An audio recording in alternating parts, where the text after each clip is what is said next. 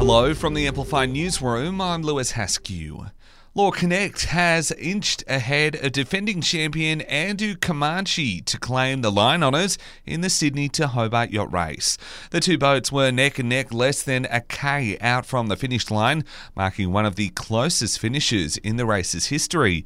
It's also the fourth time lucky for owner Christian Beck, who'd been runner up for the past three years.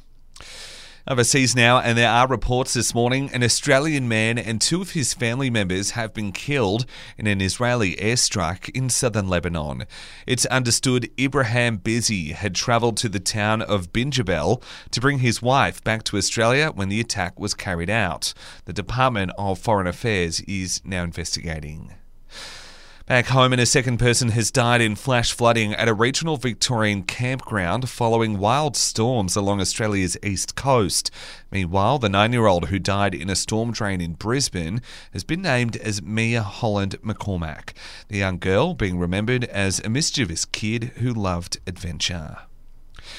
Efforts are continuing today to retrieve packages of suspected cocaine after barrels washed up along the New South Wales coastline. 124 kilograms is estimated to have washed ashore between Sydney and Newcastle. The State Crime Command is investigating with the help of the Marine Area Command, the Australian Border Force, and Surf Lifesaving New South Wales. As the weather warms up again, we're being reminded to take care while swimming, whether you're heading to the beach, down the coast, or taking a dip in one of the Canberra region's inland rivers or lakes. The advice still applies. People need to understand uh, uh, their swimming limitations and also look out for dangers like uh, hidden currents or hidden snags or steep drop offs. That's Royal Lifesaving Australia CEO Justin Scarr there.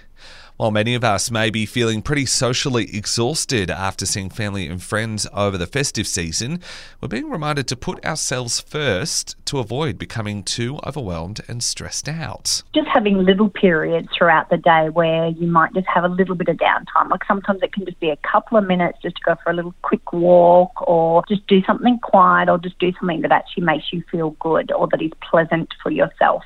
That's psychologist Dr. Vivian Lewis from the University of Canberra there. And Canberra's most popular baby names for 2023 have been revealed. Amelia and Charlotte took out equal first for the girls, while Henry has taken the top spot for the boys. The popularity of the young Princess Charlotte, believed to be behind the name's high ranking, which this year marks its fourth year in a row at number one in the ACT. And that's the latest in news. We'll have another update for you right here later today.